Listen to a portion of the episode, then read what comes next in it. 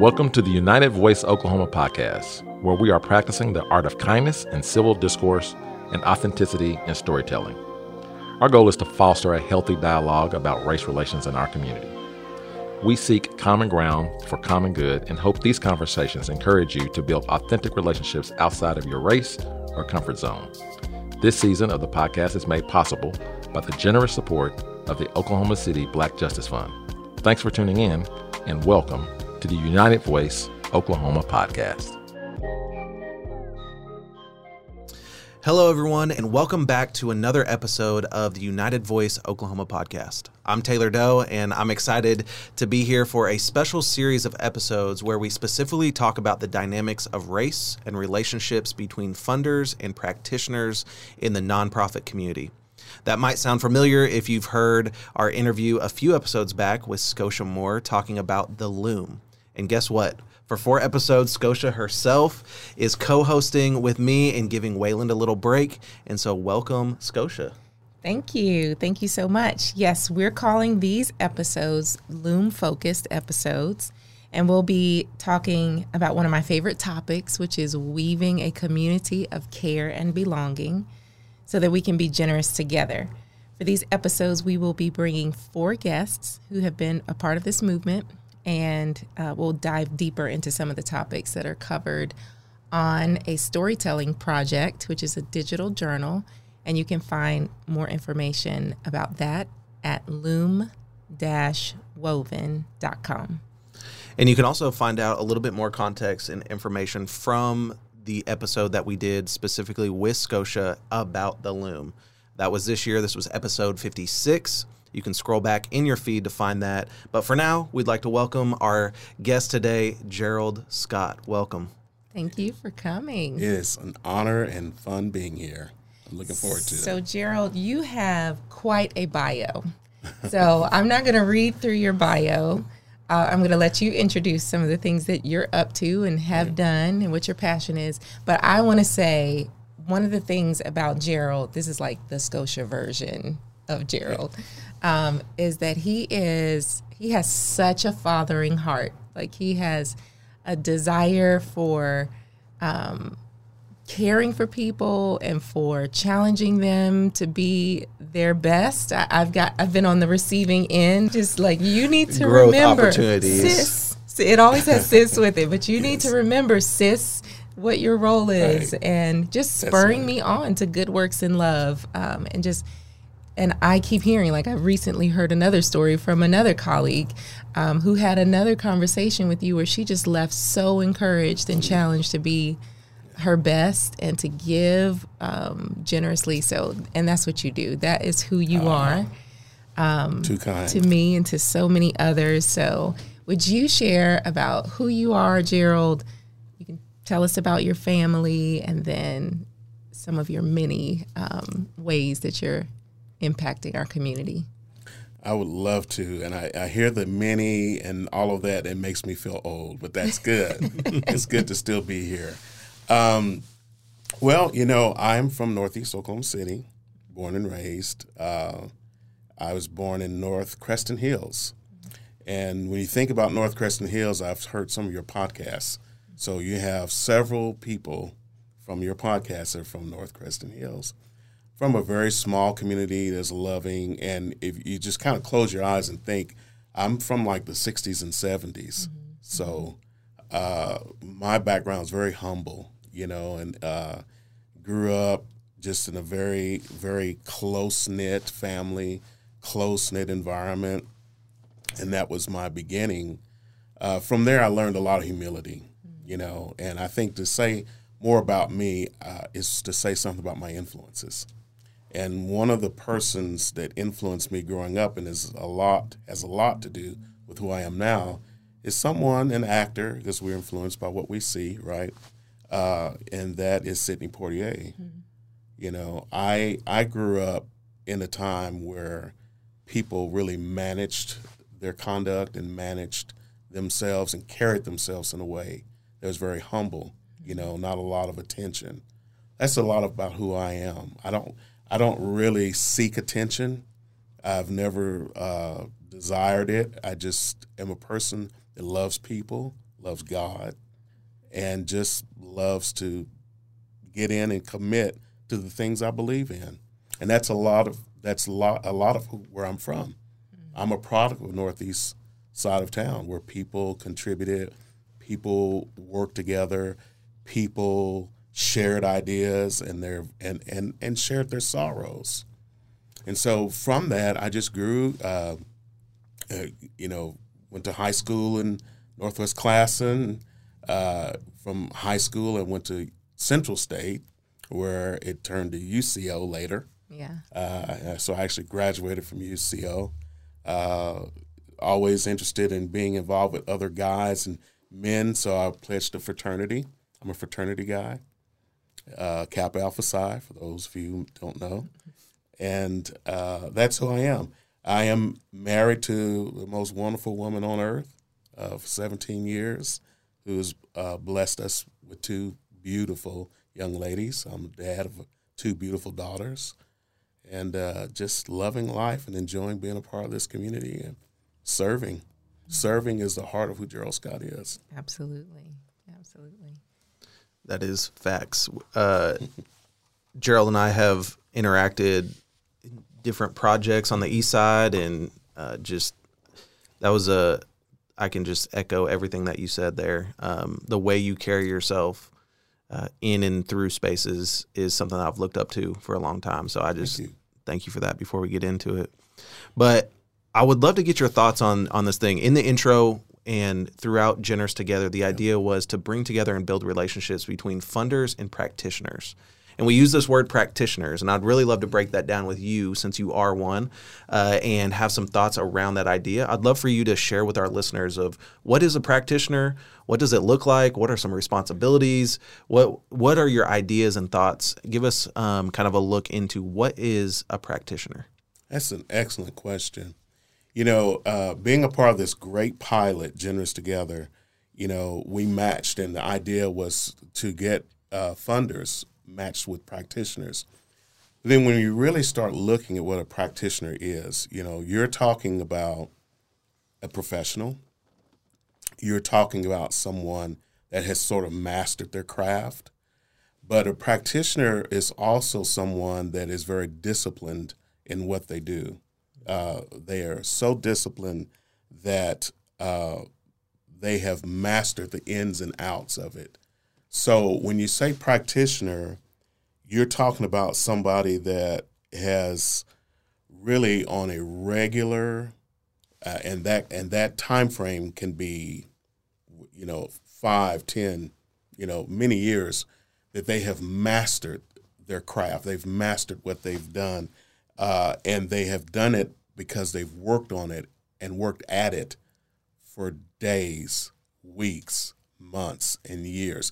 It's not just. It's a little different than than just being professional, right? Because we're we we're professionals in what we do, but a practitioner has mastered their craft, and they uh, they know the ins and outs of how it works, how how to measure it, and things of that nature. So it takes time. It takes time to become a practitioner. Uh, it takes time. It takes uh, someone that has that can tell you could write a book on what they do. That's a little different than just than the amazing opportunity of being a professional, which is wonderful. But a practitioner is a disciplined individual. They're very disciplined in what they do, and they're able to teach others to be disciplined and to master and multiply and reproduce in that same craft. That's a practitioner. Mm-hmm. And that has a little heavier weight when you look at it from that standpoint. Yeah, because it, it, when you say that, it makes me think of a spectrum of like, well, here's an here's something in my city, or here's it, it's in my community. I'll go volunteer. Right. There's volunteer, then there's professional. Okay, well, I will do this, you know, on Yes. another level. But a practitioner I think of a doctor sometimes when I think of That the term, and it does take a right. long time. It takes in depth study and it takes um, commitment over a, a long spectrum of seasons um, because our work often has these seasons. There are these seasons of great activity externally, and then this great activity of internal work, whether personally or organizationally. And then, you know, there might be a season where we we might need to rest, or as a team, we need to rest, or we need to refocus, or we need to rebrand, or whatever the thing is um, for the next season. So that's that's interesting. How would you describe, you know, as you're looking at that process of mastery and that long term commitment and that in depth study? What are um, what's some of the fruit of that and then what are some of the challenges of of being a practitioner That's a great question. I want to I want to back up though to something you just said uh, about uh, so like a doctor. You know, the root word of practitioner is practice. It's just like you're going to practice, like you're going to uh, you become a doctor, then you do, or, or let's say even if you're a uh, a counselor and you have your or you're doing a practicum, mm-hmm. right? And so you know you're putting into practice, deep practice, four years, eight years that work, mm-hmm. so that you have mastered that and that and that you're safe to demonstrate that work right because you have because you have mastered that work mm-hmm. and you're licensed to or or gi- given the seal to go out. The the the thing about being a practitioner, some of the, to your question, is that it involves uh, a deep sense of vulnerability, being teachable, understanding when you may have missed it. give you an example. I worked in a halfway house for one year. tell us what what is that So, a halfway house is when someone has been uh, released or stepped down from minimum security, and you have, let's say, 170 days or so left on your sentence, and you step down from minimum to, uh, if you're approved, to a halfway house setting where you finish the rest of your sentence in that halfway house situation. There, in that situation, you continue to do uh, you know things that are set on your chart to, to do. Uh, you have to get a job. You have to continue not to get any write ups. You know, uh, maintain your behaviors. Uh, dot the i's, cross the t's. yeah Okay, and so in that in that setting, for example, I had 82 men on my caseload. okay So here's where the practice part. Then when you think, as you gave in a good example about a doctor and who sees different patients. So as a practitioner, you come in and you have men come in. They have different levels on their sentence. Some may have been in the system for 15 years. Some may have been in there as low as five. But you have to know where each one is in their in their institutionalization and know how to map out a plan for them. That is a time to study. Mm-hmm. That is a time to get disciplined in what you do. That is a time to ask questions, which we'll get into that when we talk more about Generous Together. But you learn that you're actively engaged with someone.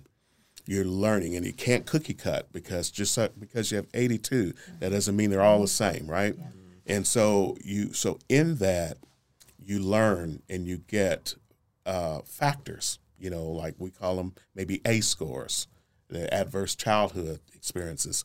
And so a practitioner will, in that setting, look at and ask questions and find out what are the factors. How did this person arrive there to understand where they're going from here? And so that's a good glimpse into how you become a practitioner, you know, to get that discipline and to learn how to do so. Because one of the pitfalls is biases. You can be very biased, or, or uh, typically in that field, you know, uh, a person can think, well, you think the worst of people. You, you start labeling. Uh, you, you, you can become unfair and not understanding or have empathy for how a person got into this issue, which is just the same as a doctor, you know. So so it's the development of empathy, uh, the understand having a deep understanding and a shared understanding that that eventually causes you to be trusted. Right. And so that's an entire process. So to be committed to that process and not write yourself off because of your judgments, that that's a discipline and a skill. And it takes interpersonal skills to do that. And so all of that you you craft that. Mm-hmm. You know, and so it is it is it's risky. It's very risky. So that but it's rewarding if you've done it well. And I've been very fortunate to do it very well for many years. Yeah, and and you have seen that impact in the lives of others, even as you see how that interaction is impacting and transforming and growing you personally. Um, so that is that's good. What about um, the personal side? So you have the external side of it, of the the work and the learning. Um, how what's it look like when you come home? From because one of the things that my friend uh, Kim Bandy, who will be featured in our next interview, um, I learned this term uh, probably as she was identifying maybe some of it in me, um, but vicarious trauma, like you experience um, the pain of others when you're when you're a practitioner. You get close, you could catch it. You know what I mean? You could if a doctor is in a room with someone with a communicable disease, they could that doctor can catch it, or if that patient is in the room with a doctor who lacks awareness or sensitivity to the symptoms of their illness, um, you know, they will suffer. They they could suffer from that. So, but what does it look like when you come home? Because you don't ever take the the cape off, Gerald. you don't. I don't know about that. You don't take it. I mean, you don't take the weight Right. of being a practitioner off. Right. You you think of the people that you're Right. serving and loving. Um, You think of, oh man, I should have done this differently, or I should have done this better, or oh, we need this, and or this the need is huge, and the supply is limited. How does that look when you get home um, or into your car uh, after you've walked away from that professional practitioner environment? What does that look like? That's so good. That's rich, and you're you're so right, and that's and that speaks to the risks, because it's it's so easy if you're not careful uh, to to set some safe boundaries, uh, and really just understanding that it's it's understanding environment. You know that this is consistent with the environment, and so you know that. So it's really going into the field, just sort of understanding what it looks like every day and what, and the key word in all of what you're saying is safety. You know, it really, you have to uh, work really hard to make sure you maintain emotional safety. You know, that's what's happening even on our jobs today. If you listen to, uh, so, so the scenario you painted, uh, that's consistent with our jobs today. You know, a lot of statistics now say that people want to go into an environment where they feel psychologically safe, to be their real selves, to not be intimidated, uh, to not be at fear, uh, not to to be able to express themselves. And so, when you're in that environment, you you you take on the you have to be safe. You have to set boundaries. It does grind. It does wear on you. Uh, to hear people, uh, humanity at its lowest, you know, to see to see in this case justice served individuals uh, that you take to their parole board hearings not be paroled, not make it uh, or to go back to minimum. It does wear on you. And so, uh, so you have to make sure that you have some self care. Uh, I would say that uh, it would take a lot of faith to be in this field, which I believe that if you are a practitioner, I believe you've been called to that.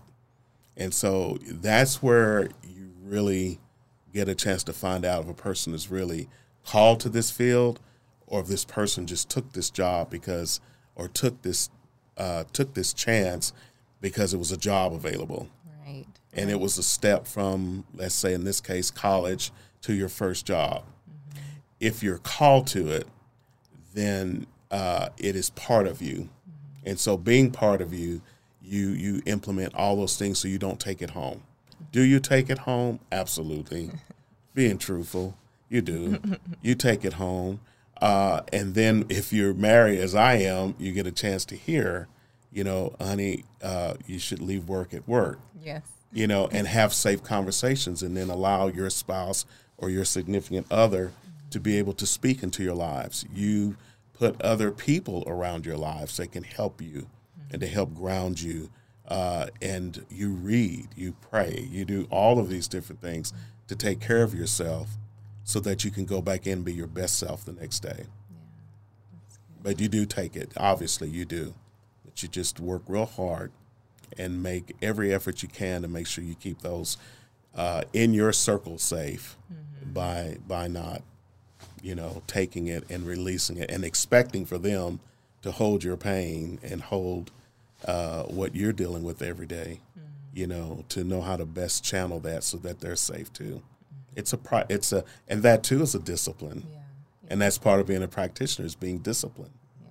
so gerald you talked about being disciplined. And I think when you are a person who juggles as many things as you do, like I'm like low level circus clown compared to you. I'm like, I've got, you know, maybe six, seven, eight, I don't know. But you have like 15 things that you're yeah. you're trying to keep up.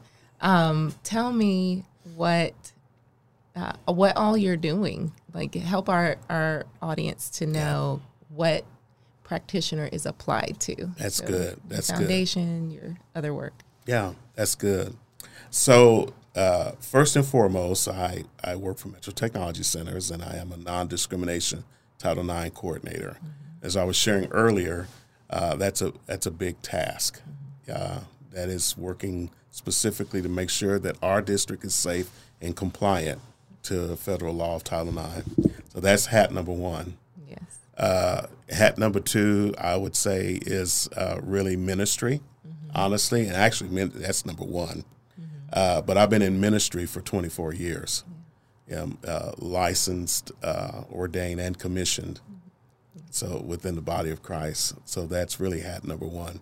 Mm-hmm. Uh, number three, since I'm going kind of a little out of order, Star Foundation is a nonprofit organization that I've been a founder and executive director of for the last 12 years. And it is a uh, 501c3 that works with justice served individuals, which is one of the reasons why I'm very passionate about justice served uh, uh, youth and adults.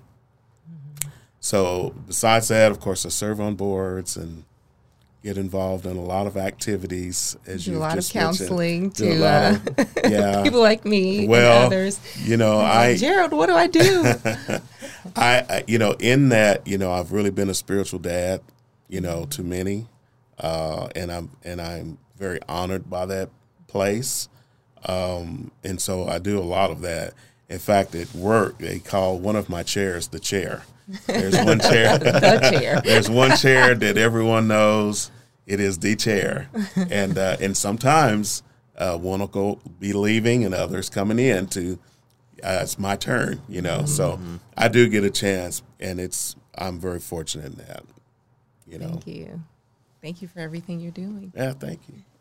Can you share a little bit more and break down the word justice served for people who don't know what that means?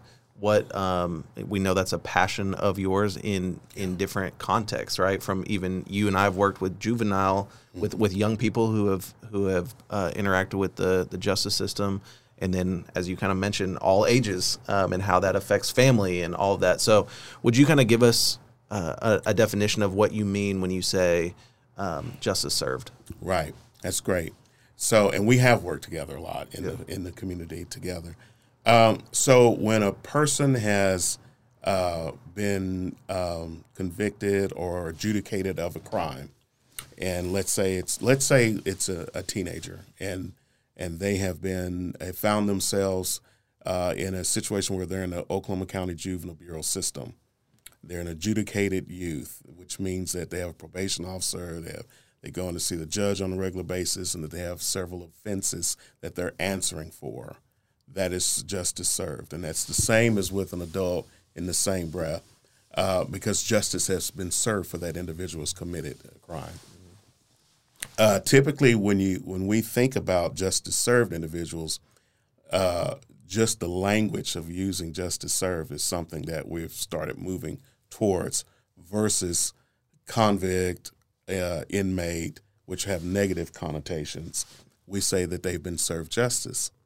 So, with that, um, our work is to see a person as an asset versus a deficit. Because typically, when you say justice served, uh, for the majority of the population, you think this person deserves it. Mm-hmm. And this person's committed a crime and they deserve what they're getting. From a practitioner or mentor standpoint, or those that work with justice served individuals, you think about okay, this is a person that has committed a crime. And so, what are the layers? How did they get here? How did this happen? And so, you start looking at it from more of a practitioner standpoint of how did they get in the system and, and providing those asset based programs for them to get what they need to get out and to hopefully not have recidivism going back in. So that's what we mean. And as you, this everyone pretty much knows, Oklahoma is very high ranking you know, with those who have been uh, incarcerated, you know, especially women. At one point, we led the world in incarceration. Mm. So we have a lot of opportunities here to work with people that have been served justice. Uh, we could we could definitely go down um, that conversation. I do want to pivot a little bit. You were featured in the Loom. You wrote an article. I I want people to go read it. So I just want to kind of talk about the theme and the heart behind it and maybe some of the weight. So if you if you wouldn't mind, I would love for you to kind of give a high level overview of the thoughts and ideas um, and feelings and emotions behind that article you wrote, uh, and then would love to unpack it. Absolutely, great question. So the the theme of the article, of, course, uh, was was faithful vitality, and for those of you that hope will read it, uh, and Scotia's doing a phenomenal job with the loom, by the way. Yes. And and those of you you need to you know take a look at it and read it and follow up and get to know more about it.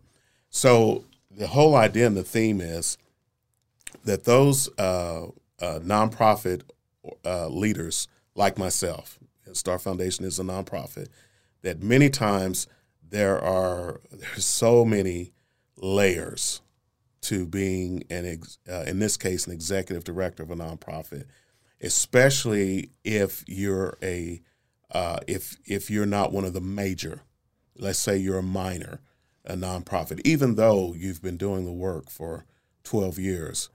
Uh, however, oftentimes you're not in a space where you're connected to, in this case, funding streams that help you in the back and to to undergird you and help you uh, to deliver the work that you do. But you still have a family, you still have kids, you still have a wife, you still have a full time job that pays your bills uh, and that sustains you. But yet you're still doing you're still doing the work and you're trying to make a difference in this community. So how do you balance that? And how do you how do you actually get that nonprofit uh, in a uh, in a situation where it's being viewed and being and understood by others, uh, all at the same time. And then you're managing staff, managing volunteers, managing events, uh, overseeing curriculum development, all of that going on. And at times, uh, it seems thankless. At times, there's just such a struggle that you wonder why why am I in it? Mm-hmm. You know, why am I still doing this? You know, um, and you at times feel overlooked and all of those different th- uh, thoughts of humanity that come alongside that. And so the article was just in light of all of those circumstances i just painted that we as nonprofit especially african american leaders are still expected as well as everyone that has a nonprofit but in particular, African Americans uh, are expected to be strong, to be pliable, to be able to still do what you do with the smile, with confidence, and uh, that that that people know you for, uh, that you are respected in the community. You're still expected to do the work, and how do you do that? how do you how do you balance that? And so that's what it's about. The article is about being faithful and all the complexities that are involved. How do you go home to your family? What do you what about your full time when you're working full time and then you have four activities outside of your full time work for that week? How do you balance family?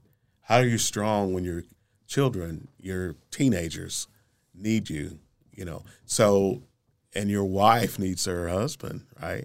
And so the conversation is you do it because you're called. You do it because you're driven.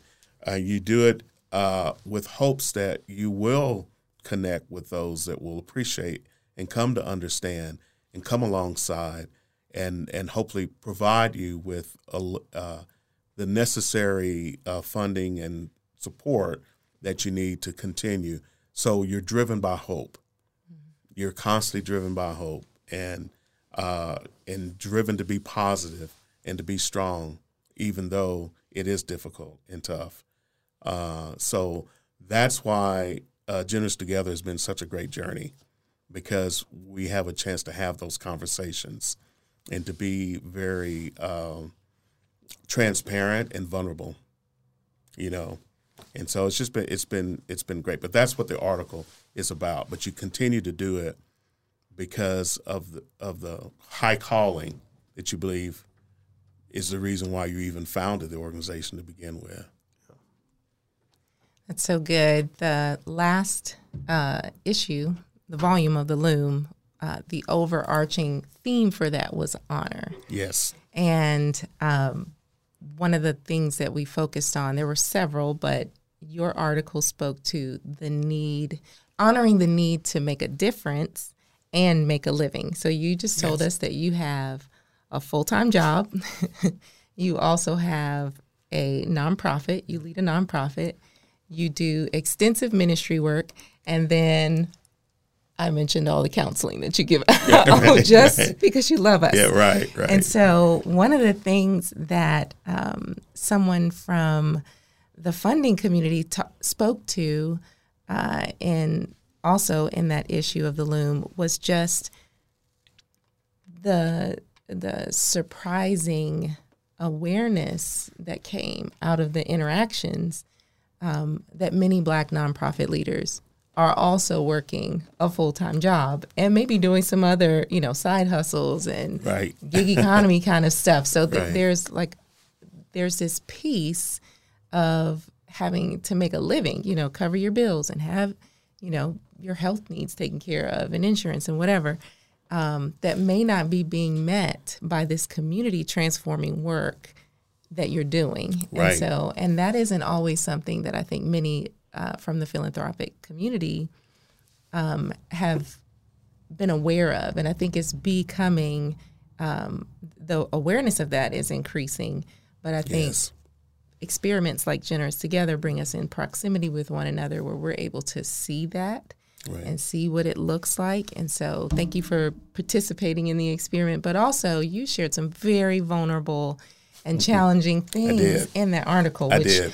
I was like, they were very vulnerable. They were vulnerable, yeah. and but it's almost like some of us have got to take the risk of pulling the curtain back. Um, our our last interview or talk interviewee talked about um, like this world of funding being like this mystical hidden you know in a fog kind of thing right. but i also think it it plays the other way, like what your life and my life and Tito's life looks like um, day to day as we're doing this practitioner thing isn't always seen. And the challenges of true. like, I've got bills, my kids have, you know, need, my kids all have giant feet. So you have to, I'm shorty in the family and I'm like 5'10. so, you know, we're having, we have expenses and we have all of these things. And what you talked about as a practitioner, the time, the meticulous faithfulness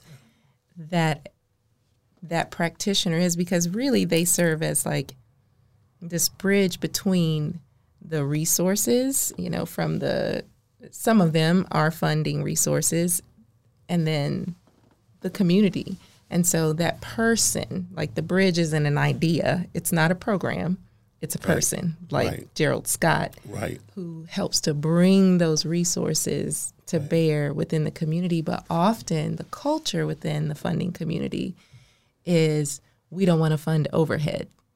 We want to jump over that person um, who is actually bringing our resources to bear in the community and just fund outcomes within the community. But there isn't necessarily this awareness that the practitioner needs to be scooped up in, in the funding priorities Yes. and cared for as well. So, can you speak to any of that or how some of your interactions, either with Generous Together or just in general, um, give us a better idea of what that could lo- look like? Maybe Right. some of those conversations, like what what would be helpful for you because you're taking care of so many people Right. in your home, outside of your home, in my home. but how how um, how can you be served? You have such a servant's heart, but how can we Wow. show honor to the practitioner by being aware of the need to heal the healers and to serve those who serve? How can we do that? Wow, wow, that that is that's that's a phenomenal question, um, and you know it's it's it's so many layers to that.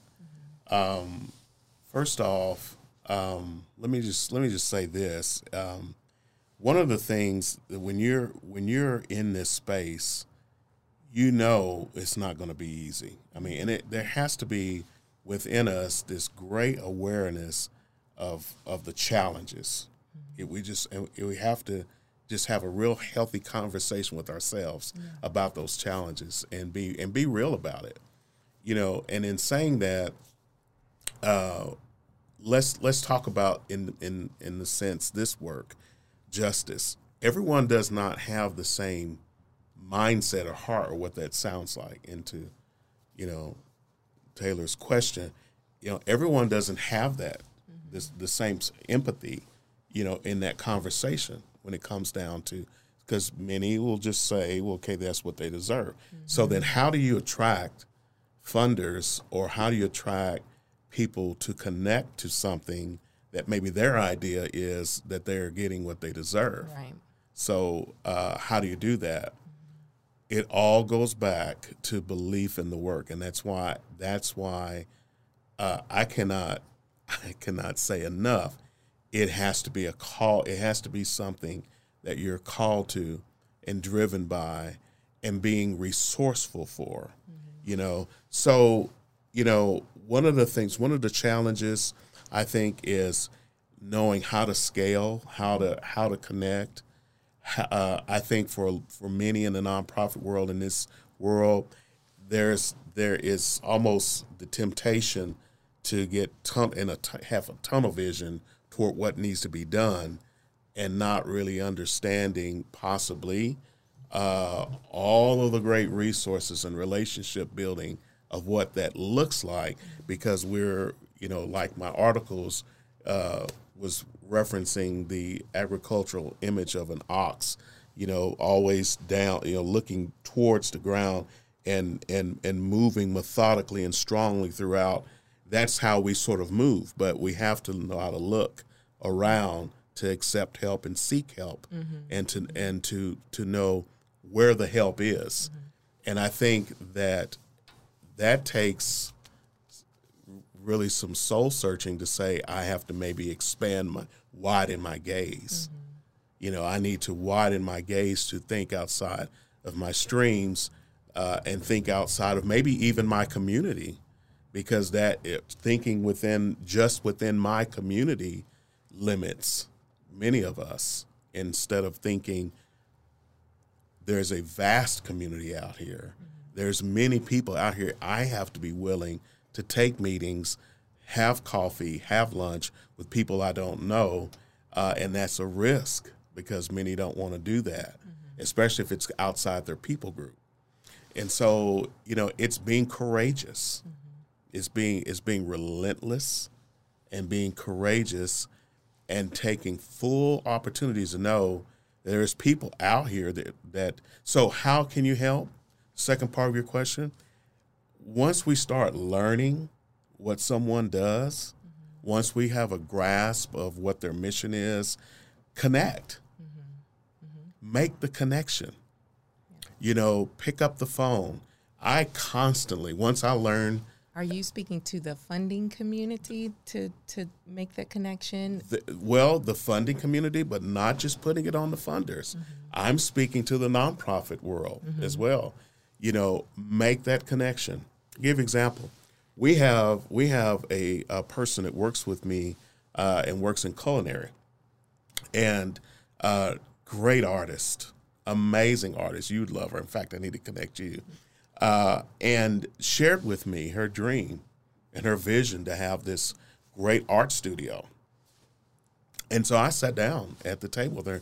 Let me sort of like generous together. Let's have a conversation. Explain to me what does that look like? What do you want to do with this? What's your mission? Have conversations with another nonprofit person or a budding mm-hmm. nonprofit person, right? And so once we see where a person is, help them mm-hmm. provide them. Keep your ears open, keep your heart open, keep your mind open to where someone is in their journey and connect to them, provide for them. And so, being the people person I am and the father figure I am, I just put her under my wing, mm-hmm. you know, and started making these connections for her. Uh, she has a nonprofit now. She has a 501c3. She's put on art exhibits. Uh, she's done murals at schools. Uh, she has really grown in what she's doing. Others need to do that. Mm-hmm. Others need to be sensitive. So it's being not just the funders, but it's it's the, it's thinking about a shared experience. It's it's thinking in an other oriented type mindset. It's not just about my nonprofit I'm sensitive about what you're doing, Tito, about what you're doing, Scotia, and I have some knowledge of what you're doing. And so let me make a connection for you. Let me, you know, let me help you. Let me assist you. And then that grows. And that could include, yes, funding, sure, uh, grants. But, you know, a lot of times when we have these conversations, it's very interesting because I feel that we're leaving a lot out and mm-hmm. I've and I've said this in our times with Generous Together, mm-hmm. is that there's more to it than just funding, yeah. right? So it's my relational network, it's my experiences, yeah. it's my knowledge base. It's a whole lot more than just the transaction of funds. Exactly. It's it, it is it, it, may have to do with board building your board. Mm-hmm. It may have to be as simple as articles of incorporation. It may have an admin element. It may have an operations element. It it may have a structural element in terms of business and business practices and business plans. It, it, there's a there's a vast number of uh, factors involved, but we have a tendency to only talk about funding right. when we there's so many other areas of business. So part of what your question involved, what do we do? in our last generous together, which was phenomenal because we had to sit down and and ask uh, and had three questions. Mm-hmm. Uh, one of the things that I've been very sensitive about for years is that I think we need to have more uh, for nonprofits. We need to have more of a hub mentality. You know, we need to have let's get let's get three, four, uh, five, maybe nonprofits in a room and let's let's develop them. Let's match funders or philanthropists with those nonprofits that they're having ongoing conversations. And and I'm not talking a think tank. I'm talking, you know, about uh, maybe a consortium. Mm-hmm. You know, I'm talking, you know, about uh, maybe developing. How do I take these three and develop what they need? How do I match committed fund uh, philanthropists that may be interested in those three areas, right? Uh, and those three nonprofits, and how can I help them scale? Love it. I love it. How do we do that? How? But it takes commitment. it does. It takes a commitment, and that commitment is based off the time we spend understanding and the risk we're, we're willing to take, and then the ability to say, let's do a pilot, right? Let's do one to three years, right? Let's take a look at this and let's do MOUs and do everything that we need to do to to to put the metrics uh, and the data and all that we're doing behind this effort, and let's come back and talk about it. I love it. Well, thank you, Gerald, for Thank coming and sharing. You know, I love to dream together about what could be, um, but I also, you know, I'm a mom, so Yes. we've got to actually do it. So I'm excited about what the future holds Thank you. um, for you and for our city because of people like you. Thank you both. This is awesome. I loved it. Yeah, we thank you for your leadership and look forward to continuing the work uh, together. And so, as always, we are seeking the common ground for the common good. I'm Taylor Doe, And I'm Scotia Moore. and this is the United Voice Oklahoma podcast. See you next time.